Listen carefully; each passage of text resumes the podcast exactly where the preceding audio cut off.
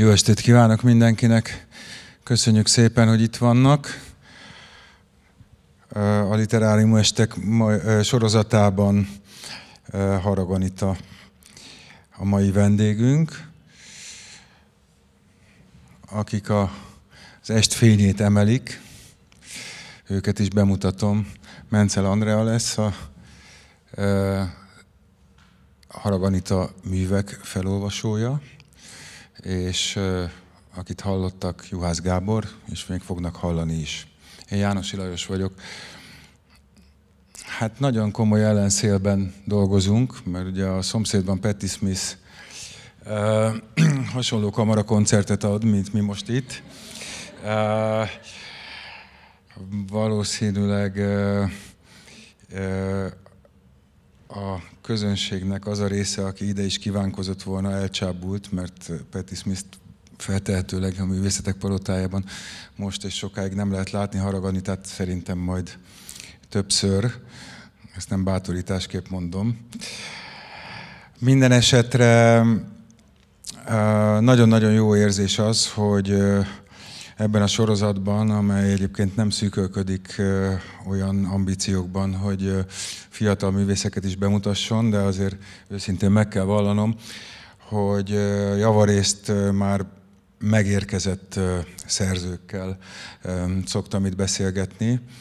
Úgyhogy amikor a mai estre készültem, megérkeztem, akkor valamilyen nagyon üde érzés fogott el, mert ráadásul a beszélgető társnak, aki szerényen szólva én vagyok, sokkal felszabadultabb a helyzete, úgyhogy ha nem is teljesen szabad táblára írhatok, vagy szabad táblán kérdezhetek, de mégiscsak sokkal vadabbul, és hogy úgy tetszik, akkor hevesebben kérdezhetek rá bármire. No, arra is például, hogy ennek az estnek nem feltétlenül apropója, és nem feltétlenül alkalma, de semmiféleképpen nem kihagyhatatlan pontja az, hogy Anita azért itt most az elmúlt időszakban az összes lehetséges díjat elvitte, ami egy elsőkötetes szerző esetében elképzelhető. Lehet, hogy még lehetett volna egy vagy kettő. Azt gondoltam, hogy fel is írom ezeket a díjakat, mert nem fogom tudni megjegyezni. De aztán mégis úgy döntöttem, hogy akkor memorizálom. Tehát kezdjük a Horváth Péter díjjal, ösztöndíjjal, és akkor folytassuk a Margóval, és aztán legyen még itt a Petri díj is. Nem felejtettem ki semmit? Nem. No, esetben azt gondolom, hogy érdemes megkérdezni azért azt, hogy ez a sorozat, ez hogyan hatott rád, és hogyan érintett téged? Én is köszöntök mindenkit, nagyon örülök, hogy itt vannak, itt vagytok. Ugye mondjuk egy elsőkötetes szerzőnek tényleg nem mindennapi, hogy ilyen sok díjat kap, bár itt ezek a díjak, mondjuk a Margó díj első prózakötetesnek jár, a Petri díj pedig kötet előttinek, és éppen az a díja tulajdonképpen, hogy aki ezt megkapja, annak megjelenhet az első kötete a Magvetőnél.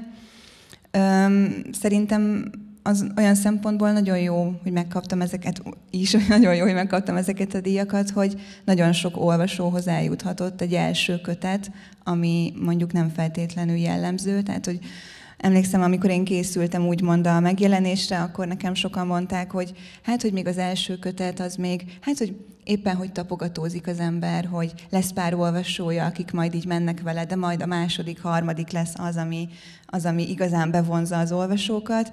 És én meg is voltam nyugodva, hogy hát akkor lesz pár olvasóm, ezt is akartam, hogy legyen pár olvasóm, aki nagyon szereti ezt a kötetet, és akkor majd így szépen lehet építkezni, meg úgy voltam vele, tudod, mint a úszni tanuló, hogy akkor még csak a lábamat merítem a vízbe, és akkor így beletapicskolok, és akkor kicsit azt éreztem, amikor megkaptam ezeket a díjakat, hogy na, akkor engem most bedobtak a mély vízbe, ami egyébként nem volt rám annyira szorongató hatással, mint ahogy gondoltam, vártam volna. Persze van bennem egy ilyen szorongás, hogy akkor most a második kötet az mennyiben lehet más, mint az első, vagy hogy azok az olvasók, akik ezt a könyvet szeretik, elolvassák majd a másodikat, de hogyha mondjuk az nagyon más lesz, mint ez, akkor vajon csalódni fognak-e?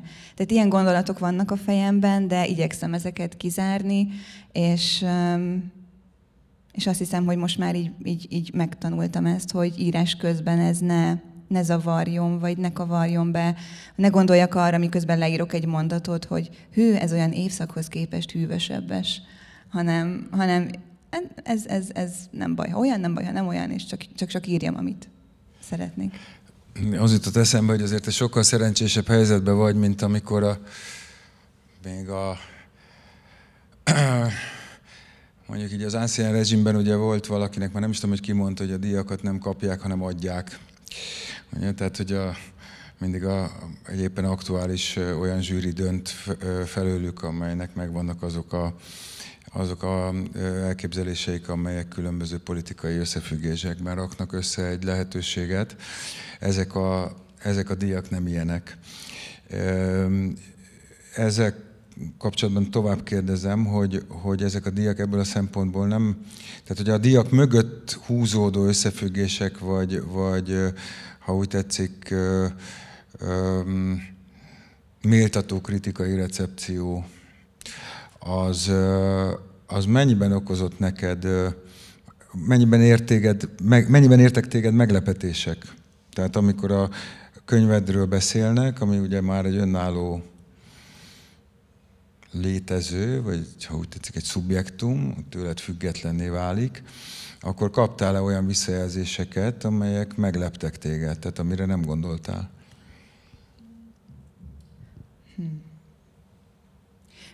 Volt ilyen több is, bár most lehet, hogy nem fog eszembe jutni, hogy konkrétan mik voltak, de én az ELTE-re jártam egyetemre, és ott tartott nekem kreatív írás kurzust a Sándor Gábor, és emlékszem, hogy ő azt mondta, hogy egy könyvben az a jó könyv, tehát egy könyvben mindig sokkal több van, mint amit az író úgymond bele akart tenni.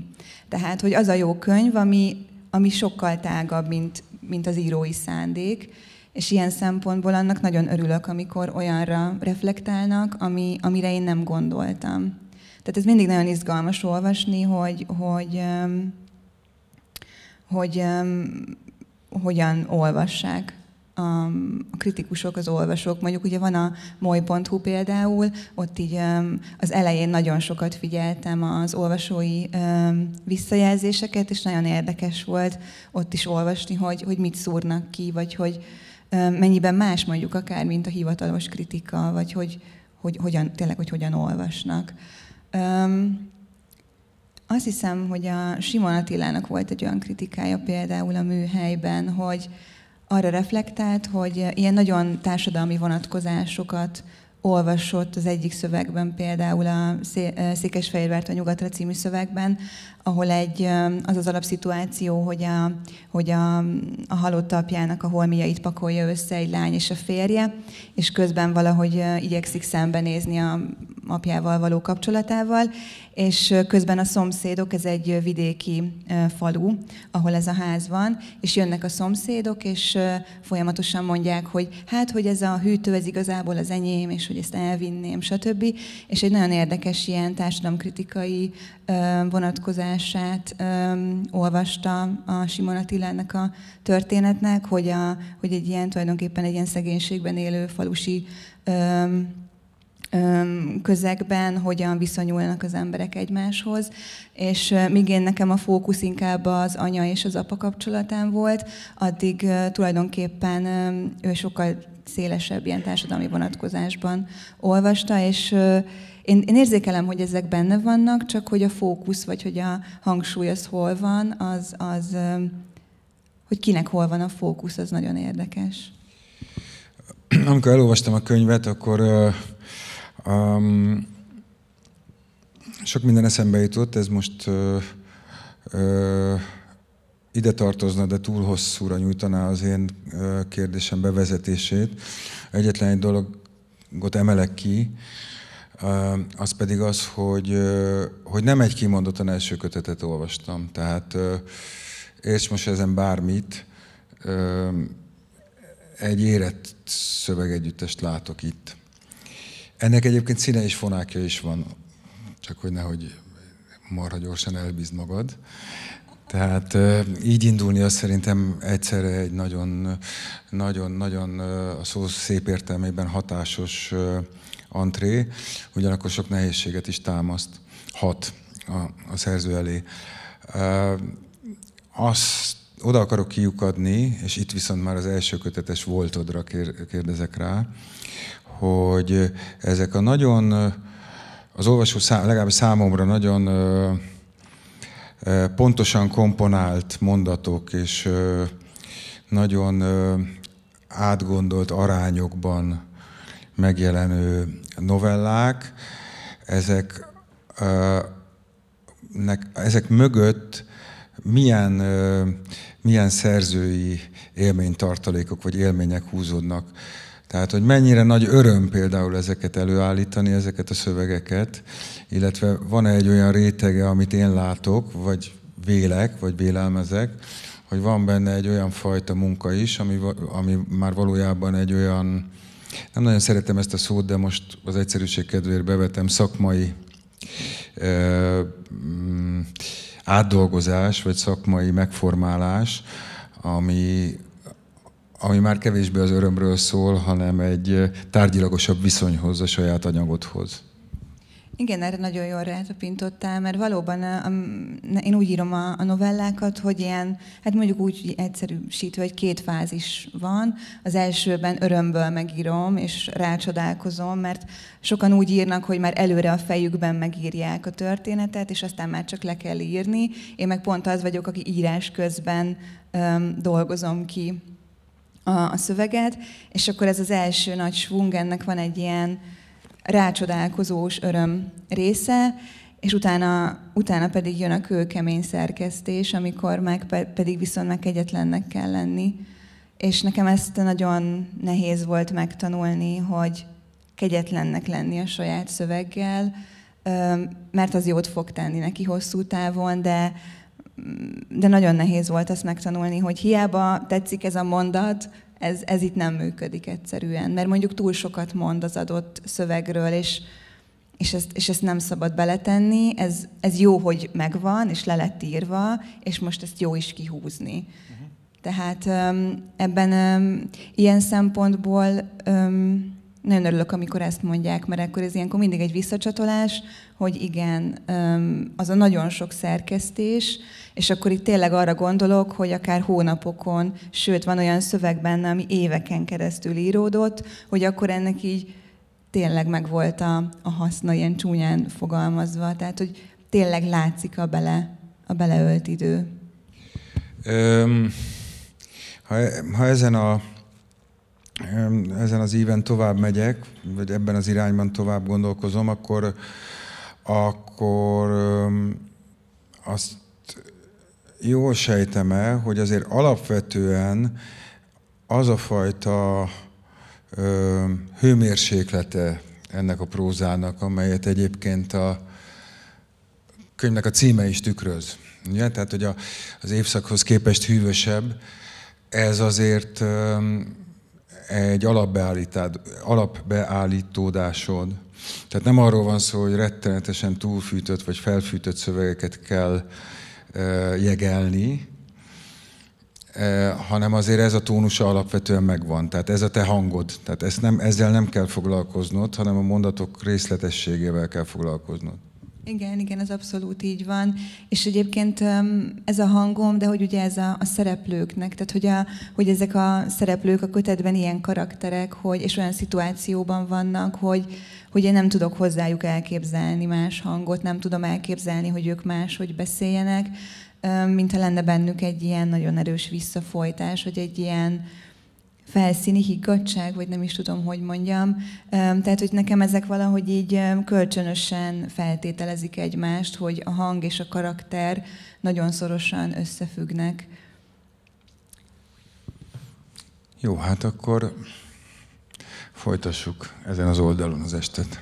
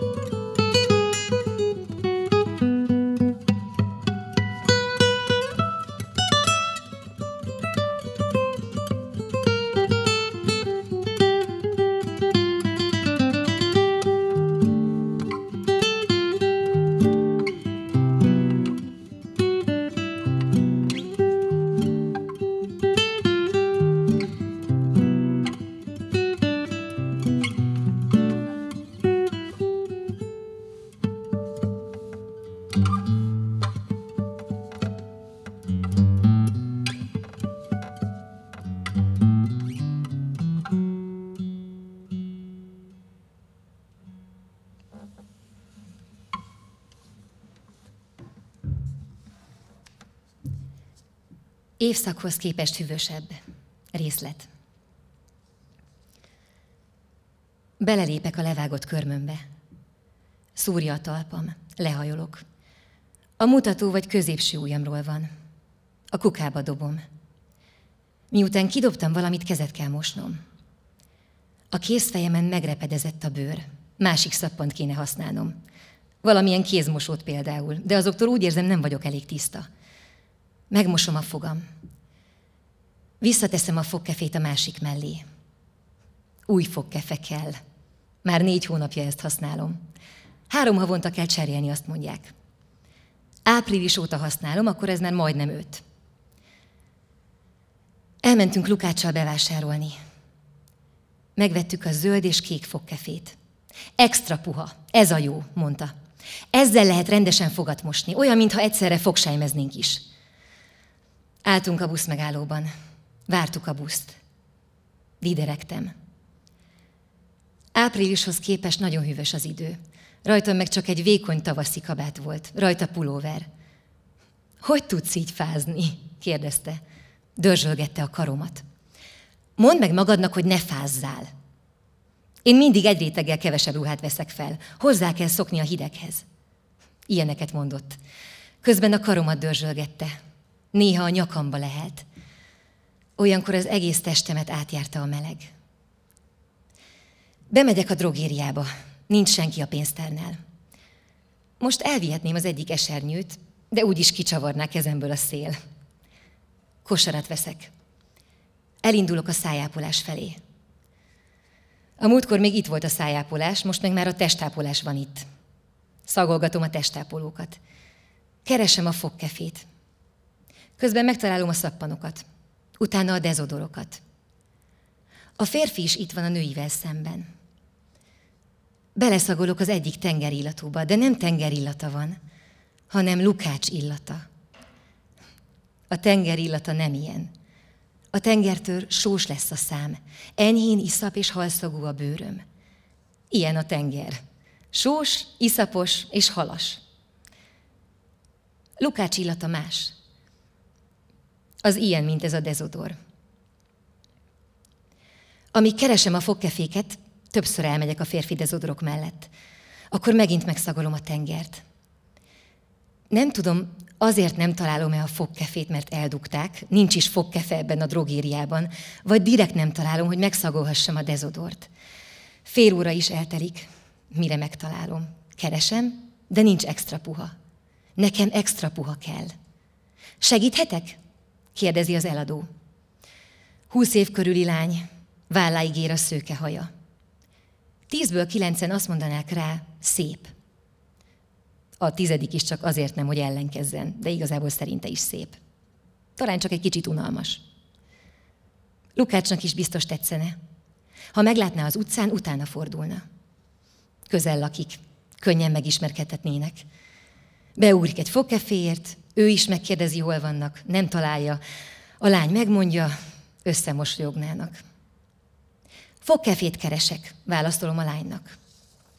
Nem ilyet, amit én keresek, az ilyen extra puha, fekete a csomagolása. Aha, mondja, lehajol, a legalsó sorból kiveszi az extra puha fogkefémet. Kék bicikli hajt el mellettem. Biztosan ő az. Állok a buszmegállóban. Építkezés miatt 60 méterrel arrébb tették a táblát. Eddig fel sem tűnt, milyen sok biciklista jár a városban. Kergetik őket a buszok. Minden kék biciklin ő van. Nem ilyen a sapkája, nem ilyen a kabátja, az mindegy. Ő az. Megy a munkahelyére, megy a CBA-ba, hiába mondom neki, az a legdrágább, szeretik ott a pénztárosok. Ő az. Megy találkozni valakivel. Egy lánnyal.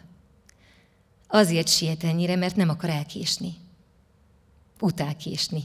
Inkább ott van 5 perccel előbb, 10 perccel előbb, áll a hidegben. Most is biztosan áldogál valahol.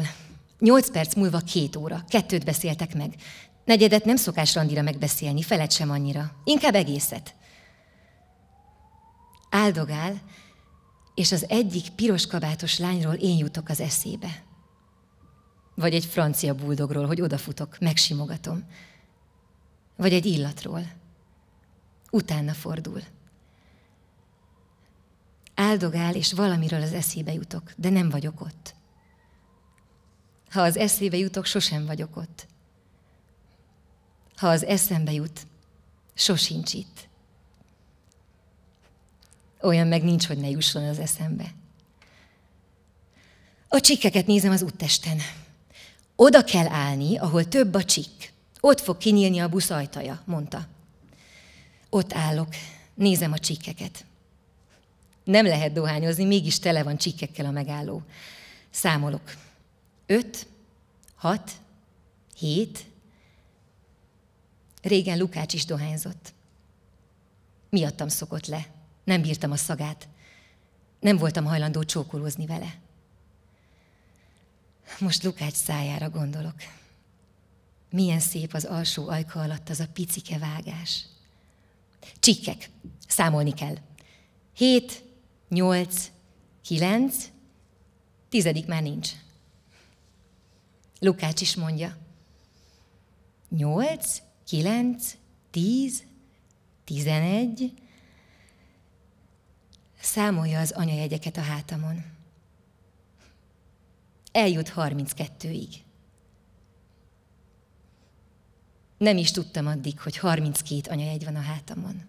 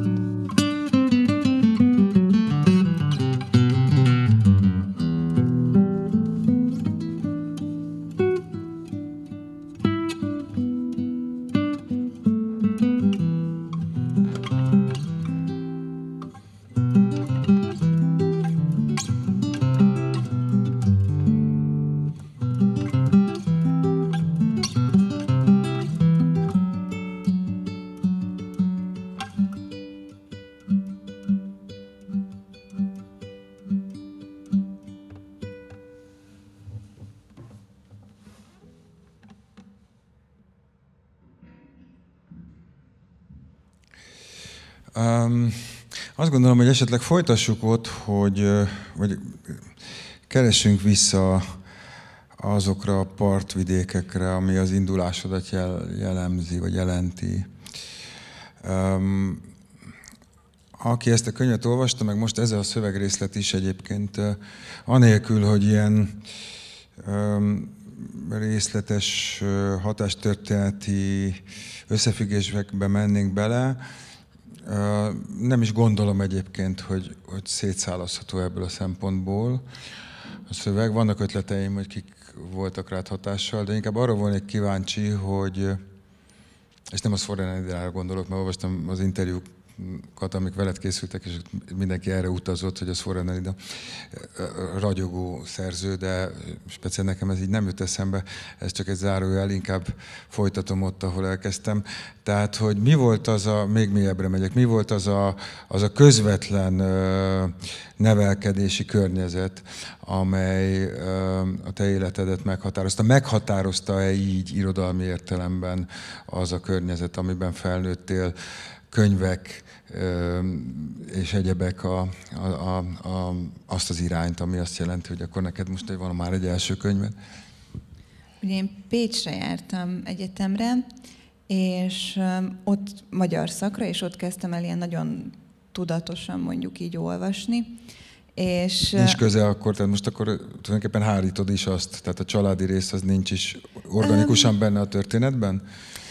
Milyen szempontból? Hát abból a szempontból, hogy mondjuk vannak olyan családok, meg vannak olyanok, amelyek nem, de ahol mondjuk egy jelentős könyvtár van, ahol mondjuk az a fajta társasági élet zajlik, hogy olyan kicsit régi módian fogalmazok már amúgy, de azért a te fiatalkorod dacára a családod még belefér ebbe az időszámításba adott esetben, ahol ez a fajta szellemi forgalom jellemző. Hát benne van egyébként, mert otthon ilyen elég nagy könyvtárunk van,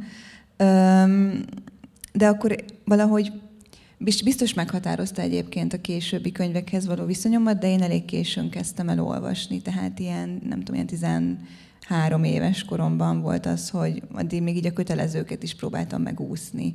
És akkor valahogy átszakadt egyszer csak a gát, és akkor így mindent, tehát ami így a szülői könyvtárból így ott érdekesnek tűnt, akkor én azt levettem a polcról, és ilyen mondjuk úgy, hogy ilyen naiv olvasóként így faltam a könyveket. Érdekes, hogy regényeket.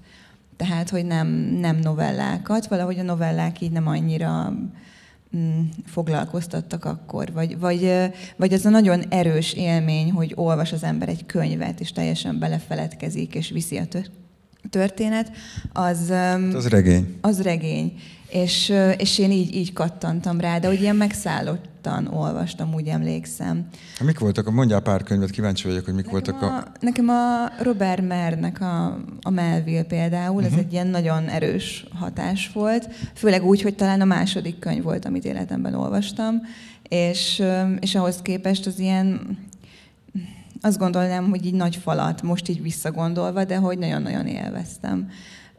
De hogy így Szabó Magda, tehát hogy nem tudom, nekem ilyen kapudrokként működtek, mint gondolom nagyon sok más embernek. Meg a Márkez is akkor ott volt, és emlékszem, annyira szeretem ezt a történetet, mert annyira jellemzi az én 18 éves énemet, hogy ott volt a anyukám polcán a Márkeztől a 100 év magány és a szerelem a kolera idején, és hogy nyári szünet van, és mit olvassak, és nézem ezt a két könyvet, és egy 18 éves természetesen a szerelem a kolera idején fog levenni a polcról, és nem pedig a 100 év magányt. és akkor egyébként ez a Márkez mániám, úgymond, az ott kezdődött. Úgyhogy ilyen nagyon vegyes, de főleg regények, és főleg azért nagyobb részt világirodalom. Tehát ugye a magyarok közül Szabó Magda volt, akit így első körben nagyon sokat olvastam.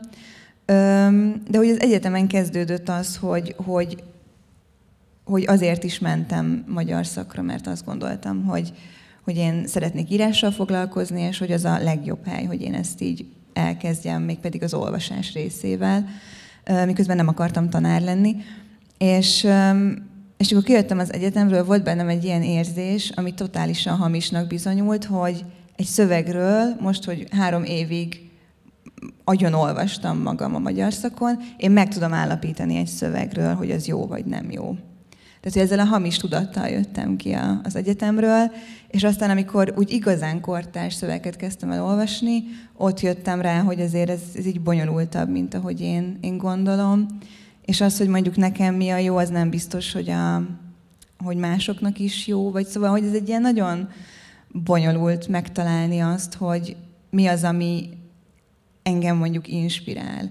És én emlékszem, hogy a fiatalok közül például Bencsik Orsi nagyon nagy hatással volt rám, mert neki az Akció van című novellás kötete, mert egy annyira erős nyelve van annak a kötetnek, meg egy annyira erős atmoszférája, hogy engem teljesen bevonzott, és lehet, hogy most nem tudom, lehet, hogy hülyeséget mondok, találgatok én is, de hogy lehet, hogy ott kezdtem el úgy igazán a novellák felé fordulni, meg hát a Szvorennel persze, de hogy ennyire intenzív élmény tud lenni egy novella, vagy egy rövid szöveg. Tehát, hogy ez a rövid szöveg az időtartamban nem olyan kiadós, mondjuk, viszont intenzitásban viszont sokkal erősebb. Tehát, hogy egyszerűen nekem a novella az egy ilyen nagyon intenzív élmény, mind olvasni, mind írni. Nem tudom, hogy válaszoltam a kérdésre. Hogyne. Mennyiben befolyásolt, vagy mennyire voltál nyitott, és mennyire voltál kíváncsi, mondjuk? Jó lehet, szerintem ezek a szövegeidben inkább szublimált a válasz, de mondjuk a különböző nyelvjátékokra, vagy nyelvjárásokra. Tehát ugye a szociológusok azt mondják, hogy terepmunka, tehát hogy az ember kint van, hát a terepen, ami bármi lehet egy folklór értelemben megközelíthető egység, de lehet egy villamos, vagy lehet egy kocsma. Tehát ez mennyire érdekelt a nyelvnek, ez a fajta élő sokszínűsége, ez mennyire ragadott magával? Engem nagyon érdekelt, és érdekel most is, tehát engem nagyon vonz például a drámaírás, és pont azért, mert valahogy a drámában mintha sokkal jobban ki lehetne dolgozni ezt a nyelvi sokszínűséget, mint mondjuk egy novellában, ahol mondjuk tényleg van egy nagyon erős alaphang, és akár, hogy lehet benne párbeszéd, meg egyébként, ami később elhangzik szöveg, az pont egy párbeszédes szöveg, de egy prózai szövegben szerintem sokkal kevésbé tudjuk elfogadni, vagy értékelni mondjuk például a szlenget. Tehát, hogy nagyon nehéz eltalálni egy novellában azt, hogy a szleng az jól olvasva, jól hangozzon, míg mondjuk egy drámában sokkal, pont azért gondolom, mert egy élő műfaj, sokkal jobban elfogadjuk, hogy halljuk, és nem pedig olvassuk. De ez lehet, hogy téves elmélet egyébként, de én valahogy ide kötöm.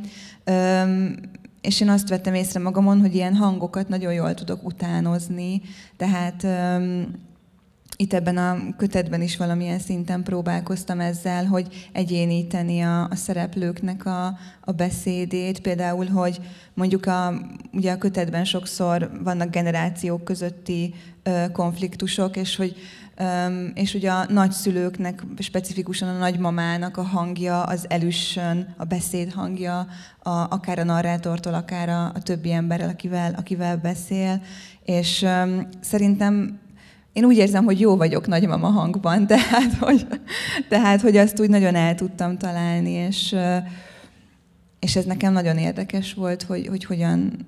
És ez valamilyen szinten ez ilyen tudattalan, tényleg, mert meg én nagyon szeretek megfigyelni egyébként is, és valószínűleg ehhez kapcsolódik, hogy akár tudattalanul is figyelem azt, hogy hogyan beszélnek körülöttem, és amikor írok, akkor ezek így nagyon szépen beépülnek, és nem mindig tudatosan.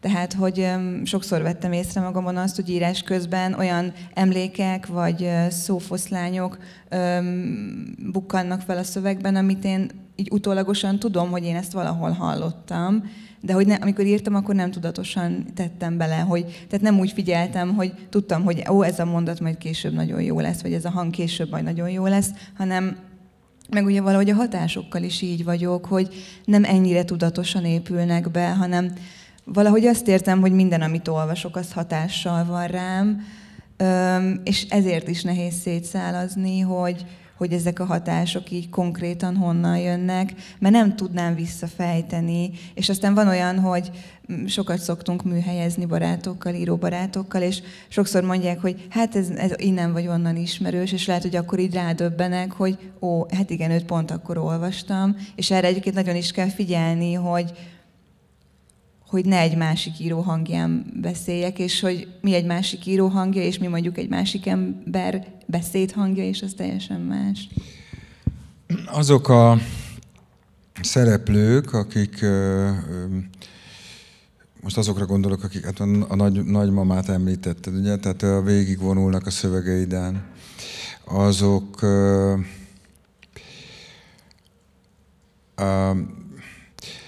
Most nem direktben arra akarok kérdezni, hogy ez mennyire önéletrajzi anyagból, vagy mennyire önéletrajzi mélyrétegekből táplálkozik a szöveg, hanem inkább onnan nézném, hogy amikor azt mondtad egy interjúban, hogy meg már itt is szóba került, hogy egy mondatból indul el egy novella, akkor hogyan látod, hogy mégiscsak ezekben a figurákban ott, minthogyha koncentrálódna valamilyen archetipikus alakzat, amelynek a továbbéléséért te felelsz. Tehát ugye, hogy azt te fejleszted tovább. Tehát ez a nagyanyai alak is azt gondolom, hogy egy ilyen hát mondjuk ilyen pszichoanalitikus értelemben egy ős alak, akinek a szerepe meghatározó. Amikor írod, akkor hogyan érzékeled azt, hogy milyen az összjáték, mennyire viszel ő, és mennyiben tudod irányítani őt, amikor egy alakot útra bocsátasz? Mennyire a nyelvnek a függvénye, mennyire, és akkor azért rákérdezek, mennyire egy eredendő tapasztalatnak a függvénye? Az hogy kér szót? Ezzel sokat szoktam gondolkodni, mert sokszor kérdezik meg mondjuk ezt az önéletrajziságot, és tudom, hogy most nem konkrétan ugye erre kérdezel rá, de hogy ami szerintem nagyon érdekes egy ilyen szöveg alakulásánál, hogy ugye ebben a kötetben nagyon sok ilyen emberi alaptapasztalat van, mint mondjuk a nagyszüleinkkel való kapcsolat, és hogy hát igen, nekem is voltak nagyszüleim, tehát van egy ilyen alapvető ismeretem, úgymond, hogy milyenek a nagymamák és a nagypapák. Viszont közben a történet maga az tényleg egy olyan mondat, ami teljesen fikciós. Tehát, hogy maga a történet a konkrétumok szintjén, vagy a cselekmény szintjén, az fikciós, viszont miközben írom, az az érdekes, hogy ilyen részletek mégiscsak a saját élettapasztalatomból így megtöltik. És én emlékszem, hogy én a Bánkiévához jártam kreatív írás órára, vagy hozzá is az ELTE-n, és ő mondta, hogy például 20 évesen azért nem tudunk általában regényt írni, mert még nincs elég élettapasztalatunk ahhoz, hogy egy ilyen nagy formát meg tudjunk írni. És valahogy ez kicsit rezonál arra, amire én most gondolok, hogy az élettapasztalatom az megsegítette mondjuk ezeknek a karaktereknek a megtöltését. Tehát mondjuk az én nagymamám is gyűjtögette az accot például, és fogalmam se volt, hogy az Ásványvíz című szövegnek a nagymamája gyűjtögetni fogja az accot, de amikor benne voltam a cselekményben, akkor mégiscsak ott volt az acc, és mégiscsak gyűjtögetve volt, most ilyen nagyon csúnyán fogalmazva. Tehát nagyon érdekes ennek a működése, hogy hogyan... épül, vagy hogyan töltődik fel ilyen konkrétumokkal egy-egy szereplő és egy-egy karakter. És hát én mindig nagyon-nagyon igyekszem figyelni. Tehát, hogy nemrég elhatároztam, hogy megfigyelem az egyik családtagomat, és majd igyekszem valahogy őt így megírni, így külső szemmel nézni őt. És olyan érdekes volt, hogy nem tudtam külső szemmel nézni, mert hogy annyira bevonódtam a saját családomnak a történetébe, hogy nekem ez ilyen blokkoló volt. Tehát, hogy lehet, hogy inkább majd így idegeneket figyelek meg. Arra vigyázz, hogy nehogy úgy járj, vagy pedig azt már végrehajtották, az Andy Sherman nevezetű avantgard művész, ugye addig figyelte az embereket, míg azzal nem változott. Itt folytatjuk. a kékszemű férfiak. Meleg a keze, a combom hideg, fázom. Ősz van, megy a légkondi, tele a nézőtér. Éppen a sor szélén ülök, jön rám a hideg. Megkérdezi, helyet cseréljünk-e. Szeretek szélen ülni, nem akarok cserélni. Azt akarom, hogy nagyobb legyen a tenyere, minél nagyobb részen melegítse a hideg combomat. Szeretem, amikor nem csak a combomhoz ér, de a vállamhoz, a fenekemhez is. Amikor megfogja a kezem az utcán, a boltban, a buszon, bárhol, és mindig megfogja a kezem. Az enyém hideg, melegíti. Az övé mindig meleg. Az enyém mindig hideg, melegíteni kell. A buszmegállóban a nyakamba fúj, hogy ne fázzak. Kiráz a hideg. A lányok megbámulják. Amikor rájuk nézek, elkapják a tekintetüket. Vannak szép férfiak. Ez egy állító mondat. A szép a férfiak jelzője. Nem mindegyiké. Az úgy hangzana, a férfiak szépek. Nem minden férfi szép. Nekem csak azok, akiknek nagy az orra és izmos a vádlia. Nekem más férfiak szépek, mint a barátnőmnek, aki a széles alkart szereti és a kék szemet. Ők is szépek, nekem mégsem tetszenek. Azt kéne mondanom, néhány férfi tetszik, néhány férfi nem. Aki nekem nem tetszik, az a barátnőmnek lehet, hogy igen. Olyan is lehet, hogy mindkettőnknek ugyanaz a férfi tetszik. Kékszemű, izmos vádliú. Az baj. A barátnőmnek szerencsére nem tetszenek a nagyorúak. Taszítják őt. Szerintem azért, mert tabusítja magában, még véletlenül se tetszen mindkettőnknek ugyanaz a férfi. Nekem néha megtetszik egy-egy kékszemű, széles alkarú. Ilyenkor rosszul érzem magam, és próbálok rajtuk hibát találni.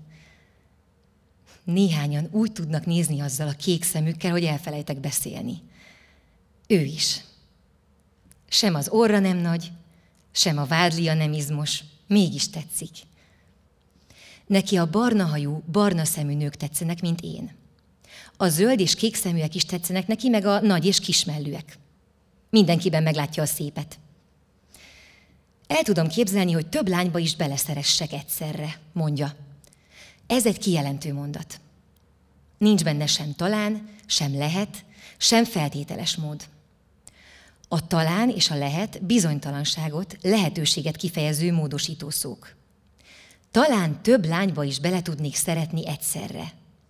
Lehet, hogy beleszerethetnék. Szereted a borsóleves cukrosan? Engem szeretsz-e? Szeretsz-e mást? Az e kérdőszócska az állítmányhoz kerül. Nem tudom, hogy szerelmes vagyok-e. Azt tudom, hol az e kérdőszócska helye. Ez a szakdolgozatom témája, ez az egybetű. Erre kéne gondolnom, csak erre. Helyette rágondolok. Nem kérdezi, szeretem-e. Nincs benne kérdés. Bennem van, de azt nem érti. Értem, mondja. Mégsem érti, csak azt hiszi. Én is azt hittem, nem tudok senkivel együtt aludni. Ha megmozdulok, felébresztem. Talán nem tud majd visszaaludni. Ha átölelnek, lemerevedek. Meg sem moccanok egész éjszaka. Amikor felkelek, fáj a combcsontom. Vele együtt tudok aludni. A mellkasára teszem a fejemet. Néha felébredek. Akkor felemeli a karját, hogy elhelyezkedjek. Nem tudom, felébrede éjszaka, amikor hasra fordulok, és végig simít a hátamon, aztán a kezét a derekamon hagyja, vagy ösztönösen csinálja félálomban. A hasamra teszi a fejét. Hűvös a szoba, még nincs fűtés. Kiráz a hideg, de nem takarózom be. Hagyom. Hallgatja a gruddyogást, morgást, feljebb csúszik. A szívverésemet hallgatja. Aritmiám van, mondom. Azt jelenti, félrever. Nem hallja, hogy félreverne, neki egyenletesnek tűnik. Aztán azt mondja, még sosem volt szilikonmelű nővel. Egyszer akar szilikonmelű nővel dugni. Kíváncsi milyen. A szép férfiak hűtlenek. Ez egy hamis mondat. Úgy lehet igaz, a szép férfiak, akiket ismerek, hűtlenek. Vannak-e másmilyenek, mint akiket ismerek? Nem állíthatom, hogy nem hűtlenek, mert nem ismerek olyan szép férfit, aki ne lenne az. Fázom. Hiába melegíti a combomat a keze. Felém fordul. Ad a számra egy puszit. Sós a szája. Megkérdezi, tetszik-e a film. Azt mondta, nem szeret filmnézés közben beszélgetni, hozzám mégis beszél. És ha nem beszél is, a szemem sarkából látom, engem néz. Nem fordulok oda, hagyom, hogy nézzen. A másik oldalán egy szőkehajú nő ül a moziban. Várom, mikor teszi a combjára a meleg tenyerét.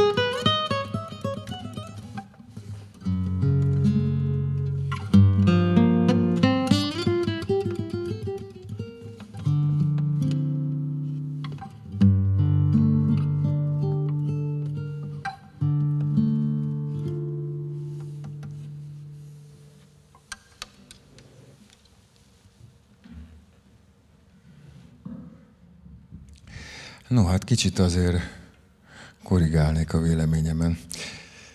Ami itt a beszélgetés első felében elhangzott, talán akkor mondtam, azért is jó egyébként hangzó szövegként figyelni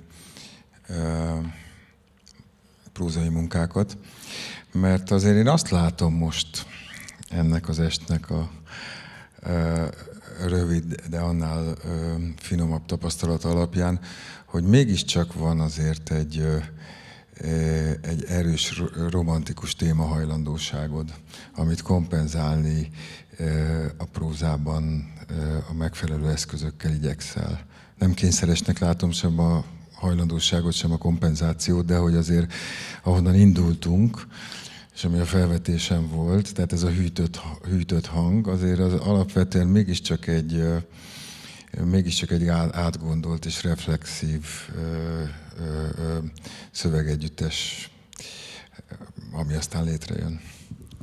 Hát igen, ezért is mondtam szerintem azt, hogy van benne egy ilyen visszafolytottság, tehát hogy valóban van egy ilyen vonzódásom hogy mondtad, hogy romantikus? Hát vagy? Igen, tehát hogy egy ilyen romantikus témahajlandóság. Romantikus témahajlandóság, ezt megjegyzem, ez jó.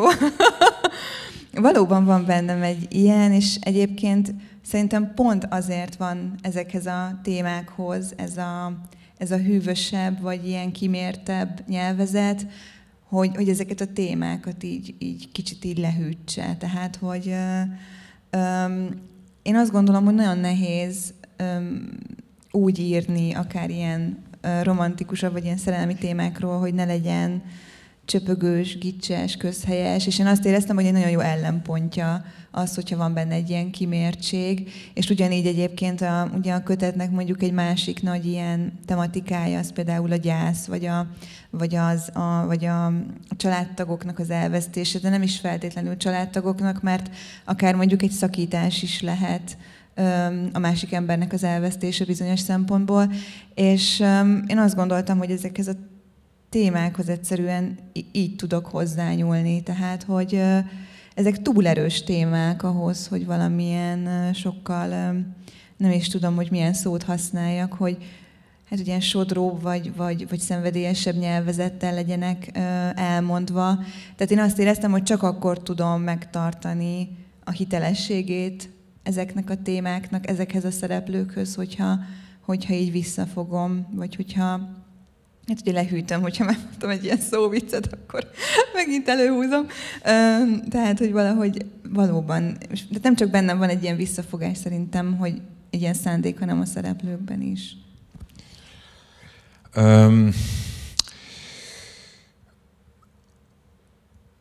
Kortárs íróként belépsz egy bizonyos szövegkörnyezetbe, amely szövegkörnyezetet nagyon sokféle hagyomány határoz meg. Mit gondolsz arról, hogy a saját generációdnak a prózai, maradjunk ennél, nem nyissuk a liráig, a prózai gondolkodása az mennyiben konfrontatív bizonyos hagyományokkal, amelyek mondjuk a 80-as, 90-es éveket jellemezték, mennyire elmutató ettől anélkül, hogy ütközne ezekkel, tehát mennyiben nyer ebből energiákat, milyen köze van ehhez az egészhez. És akkor még ezt megemelem azzal a téttel, hogy nem pusztán a poétikai, hanem mondjuk a társadalmi nyilvánosságban betöltött szerepére nézve azok a kultuszok és mítoszok, amelyek mondjuk a 80-as, 90-es éveknek a magyar irodalmát meghatározták, ennek az elbizonytalanodása, vagy ha úgy tetszik, a kultuszoknak és a mítoszoknak a talajvesztése, az mennyire meghatározó, azzal mennyire számol ez az irodalom? Hát szerintem ez azért nehéz kérdés, mert mivel, hogy úgymond benne vagyok a fiatal prózistáknak a csoportjában, ezért nagyon nehéz egy átfogó képet látnom. Szeretném, a te saját impresszióidra vagyok inkább kíváncsi, tehát itt nem egy analitikus panorámára vagyok kíváncsi, hanem ami ért téged, és amiből...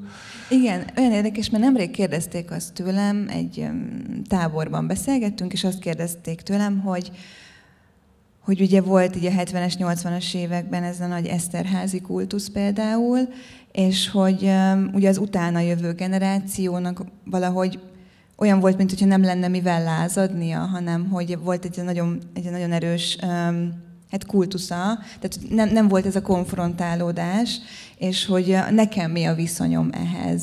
És olyan érdekes volt, hogy én egyébként, tehát hogy nekem például, én azt éreztem, hogy nekem meg kell tanulnom Esterházit olvasni.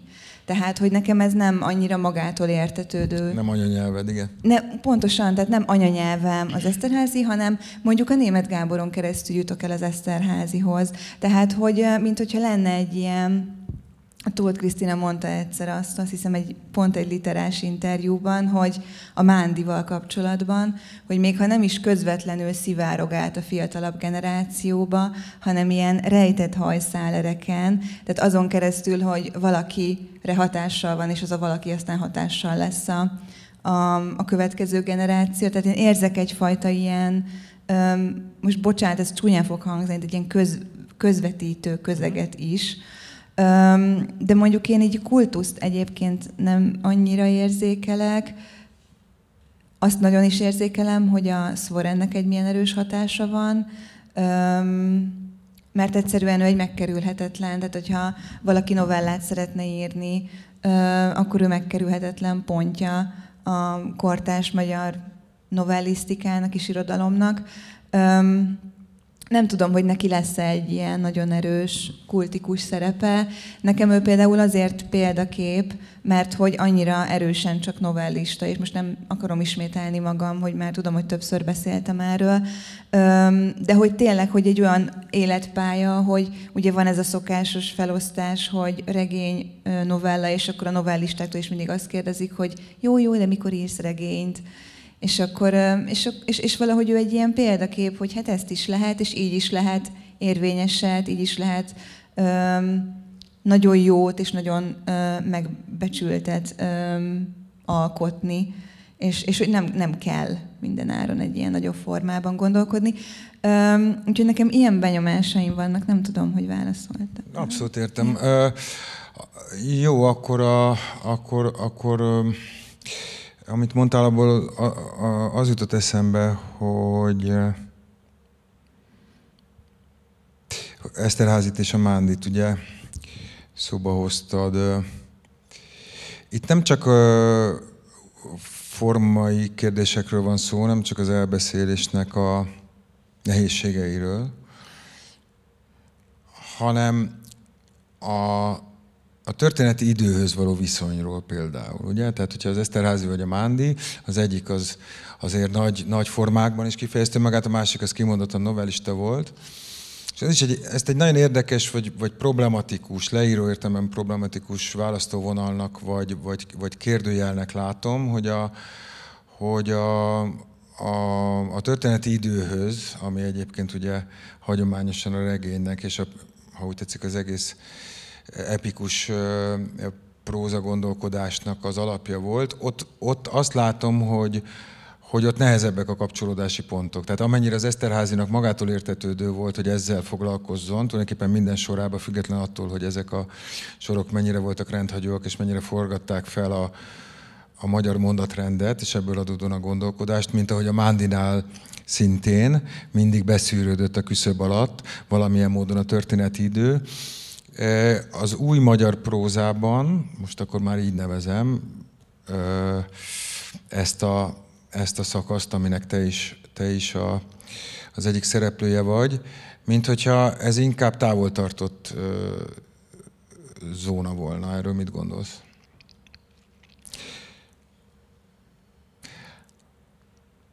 Nem elég világos a kérdés. Nem. Jó. Akkor azt mondom neked, hogy az Esterházy automatikusan foglalkozott mondjuk a 45 előtti és a 45 utáni Magyarországgal, tehát akkor rövidítek. A Mándy szükségképpen ugyanígy, a Nádas dettó, de akkor mondok díjak ügyén legalábbis biztosan közel állót, a Petri szintén. Tehát, hogy ez egy nagyon erősen adott anyag volt, ami formálásra szorult. Ez egy nagyon energiagazdag anyag volt. És én azt látom, hogy a fiatal próza ezzel bizonytalanabb lábakon áll. Jó, én most már értem, világos, köszönöm. Igen, tehát, hogy szerintem így ez az új próza, úgy hívtad. Tehát, igen. Tehát, akkor most nevezzük új prózának. Én is azt gondolom, hogy ugye mondjuk például ez a 20-as, 30-as generáció, ami én is vagyok, de mi vagyunk az első generáció, aki csak elmesélt történetekből ismeri mondjuk a háborút, vagy a szocializmust. Tehát, hogy nekünk már nem volt ilyen első kézből származó tapasztalatunk, és én azt gondolom, hogy ez az egyik oka annak, hogy annyira nem tematizálják, vagy tematizáljuk a szövegeinkben, miközben egyébként befolyik szerintem sok szempontból, vagy ilyen nyomokban benne van. De én azt gondolom például, hogyha most így a kötetben lévő novellákat vesszük, hogy a 20-as, 30-as elbeszélők, szereplők vannak túlnyomó részt benne, akkor, és ha én róluk szeretnék beszélni, akkor ezeket az embereket, ezeket a karaktereket jobban érdekli a jelen, jobban érdeklik akár ilyen a saját életüket befolyásoló témák, mondjuk így, mint mondjuk a korábbi generációt, aminek egy sokkal terheltebb történelmi tapasztalata volt, amiről tényleg kell írni, meg kell beszélni. Én meg azt érzem egyébként, hogy amikor mondjuk van egy ilyen, mondjuk, hogy most vegyük akkor a Covid-ot, tehát, hogy ugye ez az első olyan igazán nagyon megrázó tapasztalat, mondjuk itt Magyarországon, ugye a 20-as, 30-as generációnak, ami egy ilyen, tényleg egy ilyen nagyon közös, erős, háborús, de nem háborús, de hogy egy ilyen nagyon intenzív történelmi tapasztalat. És számomra például kérdés, hogy jelenleg, így, hogy még tart, meg ennyire friss, hogy tudunk-e erről beszélni. Tehát ugye én azt gondolom, hogy ez a tapasztalat például később a mi generációnknak egy ilyen nagyon fontos viszonyítási pont lesz, és ha mondjuk 5 vagy 10 év múlva olvasunk egy szöveget, ami erről az időszakról szól, és mondjuk nincs benne a Covid, akkor azonnal ez egy ilyen, szerintem ez egy ilyen nagyon, hogy mondjam, egy ilyen kritikus pont lesz, hogy tehát ez egy nagyon tudatos döntés lesz, hogyha az nem lesz benne. Hogyha mondjuk valaki 2021-ről ír, és nem úgy, tehát az akkor egy ilyen, nem tudom, nem tudom, tényleg ez kifi vagy. Tehát, hogy egyszerűen nem tudom például azt, hogy most így elbírná-e a kortárs irodalom azt, hogyha nagyon a jelenről kezdenénk írni. Tehát, hogy mert nagyon benne vagyunk. Most ez egy kicsit ilyen, nekem is, tehát én is most fogalmazom ezt, meg azért is hangzik ilyen, hogy mondjam, ilyen szétszórtnak, de hogy például mindig megfordul a fejemben, hogy ilyen nagyon konkrét történelmi eseményekről, amik most történnek, azokról hogyan lehet érvényesen beszélni. Nem tudom. Hát ez nyilván egy állandó kérdése a minden művészetnek. Tehát ugye, hogy ez hogyan reflektálható. Feltetőleg a választ nem találjuk meg itt most, helyben. Viszont az áróakkordokat itt most helyben innen várjuk.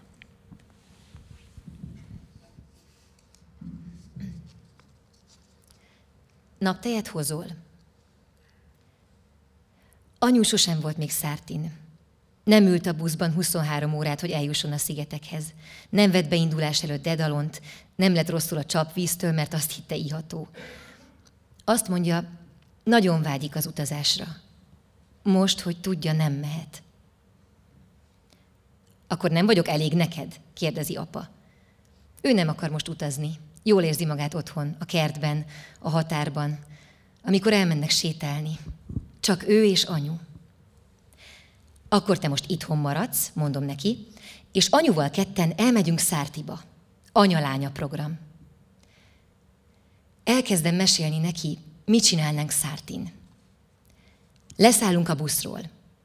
Arról a 20 óráról nem tudok mit mondani. Eszünk, alszunk, pisilünk, kinyújtóztatjuk a lábunkat, ülünk, állunk.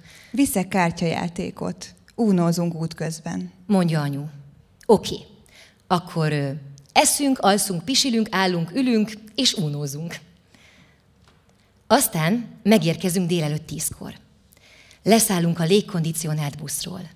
Megcsap minket a meleg, de a házak között látni a hihetetlenül kék tengert. A sofőr kipakolja a csomagokat a buszból. Meglátom a bőröndünket. Kiabálok, hogy az enyém. Te még mindig a kék tengert nézed. Aztán eligazítás. Egy 40-es, barnára sült férfi mondja el, mi merre van. Kiosztja a kulcsokat a térképpel. A térképen kék körrel jelzett étterem Katié, egy magyar nőé. Elindulunk, hogy könnyen megtaláljuk az apartmanunkat. Üres, tiszta illat van bent. Milyen az üres illat? Nemrég takarítottak, de mégsem olyan illat, mint a hétvégi takarítás után. Kéne csinálni egy nagy takarítást. Anya, most épp Sartin vagyunk. Sartin nem foglalkozunk a nagy takarítással. Szóval, üres illat. Érezni benne, hogy itt nem lakik életvitelszerűen senki. Nem ívódott bele emberszag, bárkinek a szaga. Gyorsan kipakolunk, átöltözünk. Jól mutatsz a fürdőruhádban. Az utazásra vettem. Nagyon jó. Napsárga, és jól is érzem magam benne. Lemegyünk a partra. Nincsenek sokan. Ezért jó az utószezonban jönni. Az egyik fehér napozó ágyra terítjük a törölközőt. Szeretnél azonnal bemenni a tengerbe? Már bent is vagyok. Nagyon hideg a víz, de nagyon melegen van. Jól esik a hideg érintése. Először a lábfejemen, utána a térdemen és a combomon. Én is ott vagyok. És lefröcsköllek. Ne fröcskölj le, nem szeretem. De olyan régen voltunk együtt nyaralni, hogy elfelejtettem, hogy nem szereted. Lefröcsköllek, de csak egyszer. Jó. Beúszunk jó messzire, a víz a lábukom, marja a szememet a só.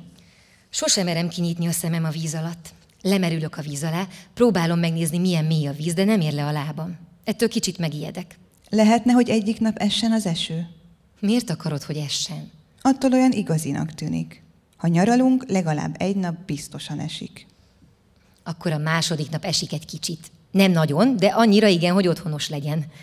Elszürkül az ég. Fújni kezd a szél. Mi a parton fekszünk. Figyeljük, ahogy a sötét felhők egyre közelebb jönnek a tenger fölött. Már majdnem mindenki összepakolt körülöttünk. Én beteszem a könyvemet a táskába, de nem mozdulunk el a napozó ágyról. A fehér műanyag pillanatok alatt hideg lesz, miután elmegy a nap. Lassan vissza kéne mennünk, mondom. De te nem akarsz visszamenni. Nem akarok visszamenni. Szeretem az esőt. És nem mondtak nagy vihart. Direkt mindig megnézem reggelente az időjárás előrejelzést a telefonomon. A tieden valamiért még mindig Budapestet mutatja, de nem csatlakozott az apartman wifi-éhez. Ezért az én telefonomról hívjuk fel apát.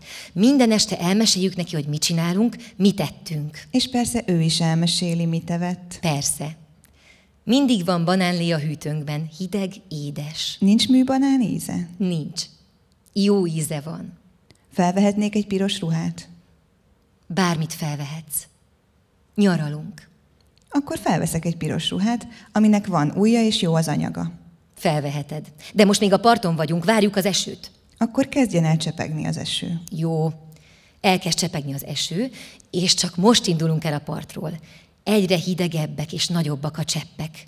Érezzük a karunkon, a vállunkon, a hajunkon. És egyszer csak rázendít. Behúzódunk egy gumikacsákat, karúszókat és papucsokat árusító boltba. Ruhák is vannak. És megtalálom azt a piros ruhát.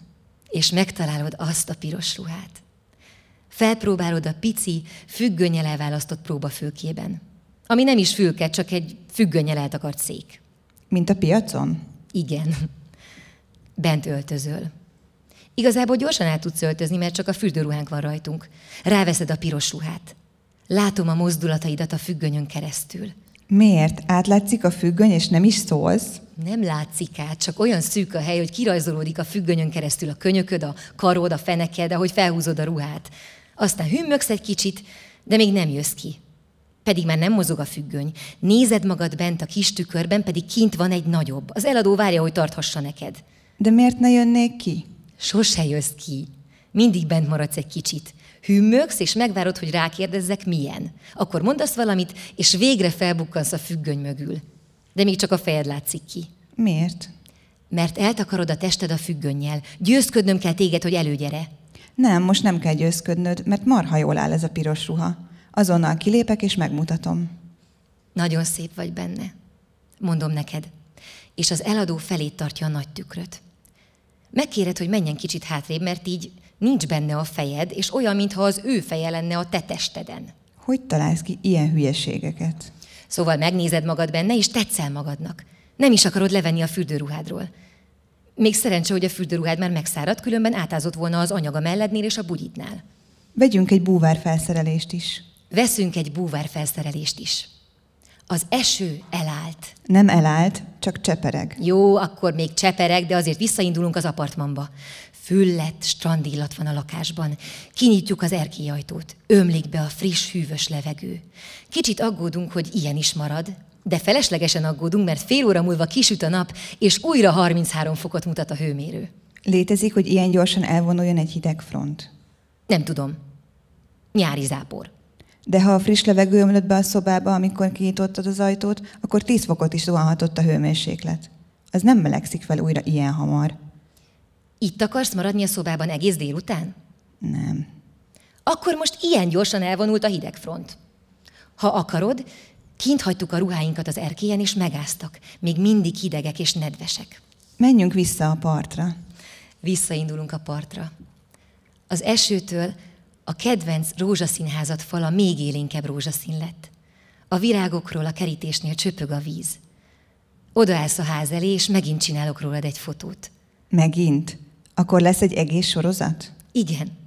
Minden napszakban. Mert ez a kedvenced. Kitűnik a sok fehérház közül. Azt mondod, szeretnéd megvenni, és apával minden nyarat itt töltenétek ebben a rózsaszínházban. A teraszáról látni a tengert. Minden reggel erre kelnétek, és minden este erre feküdnétek. Miért nem lakunk most is egy olyan házban, ahonnan látszik a tenger? Olyanban lakunk. Még az Adhozhegység is látszik. Akkor jó. Leérünk a partra, és meglepődünk, hogy újra tele vannak a bárok. Az emberek a napozóágyakon fekszenek vagy ülnek, jeges kávét isznak, mintha nem is lett volna vihar. Sokan vannak, de a napozóágyaink üresek. Azért üresek, mert ott hagytam a törölközőmet, és észre se vettem. A törölköző még nedves. Leterítem a homokba, és lefekszem a napozóágyra. Kenjük be magunkat napteljel. Eddig elfelejtettük. Bekenjük magunkat napteljel. Te elhoztad az új búvárfelszerelésed, és bemész a vízbe. Nem! Előtte megigazítjuk a szemüveget, mert túl szoros volt, nem bírtuk ráhúzni a fejedre. Most azt mondod, nagy a fejem? Dehogy nagy a fejed, csak el volt állítva a szemüveg pántja. Bemész a tengerbe, és a derékig érő vízben kipróbálod a pipát is. A szádba teszed, és lemerülsz. A szemüvegen nem megy be a víz sehol. A pipán keresztül is rendesen kapsz levegőt. Intesz nekem. Mutatod, hogy minden rendben, és felfekszel a víz tetejére. Szeretsz lebegni a víz tetején, ugye? Igen, igen, mesél csak tovább. A fürdőruhád, a feneked, a combod látszik ki a vízből. Egy kicsit a hajad. Figyelem a napsárga fürdőruhád, ahogy órákon keresztül lebegsz a vízben, és figyeled a halakat. Utána kijössz, mert a sós víztől megszomjaztál, és majdnem fél liter vizet megiszol egyszerre. Elmeséled, hogy láttál egy óriási kék halat, meg rengeteg tengeri uborkát. A kék hal közvetlenül alattad úszott el. Meg akartad érinteni, de azonnal tovább úszott, ahogy megmozdultál. Vissza akarsz menni a vízbe, de már sötétedik. A part is elkezdett kiürülni. Meggyőzlek, hogy menjünk. Holnap is lesz nap. Kicsit szomorú vagy, de most tudatosul benned, hogy éhes is. És eszünk a parton ülve egy gyümölcsalátát. Miközben eszünk, észreveszem, hogy megégett a vállad és a hátad. Csúnyán égett meg. De nem mondom meg neked. Még nem tudsz róla. Még nem érzed. Én pedig nem akarom felhívni rá a figyelmet, hogy ez holnapra nagyon fog fájni. Kati hozta ki a salátát. Utána egy tiramisut. Az a kedvencünk. A babapiskóta megpuhult. A krém is pont jó. Még 5 napig maradunk. 5 nap. És holnap én is bemegyek veled búvárkodni.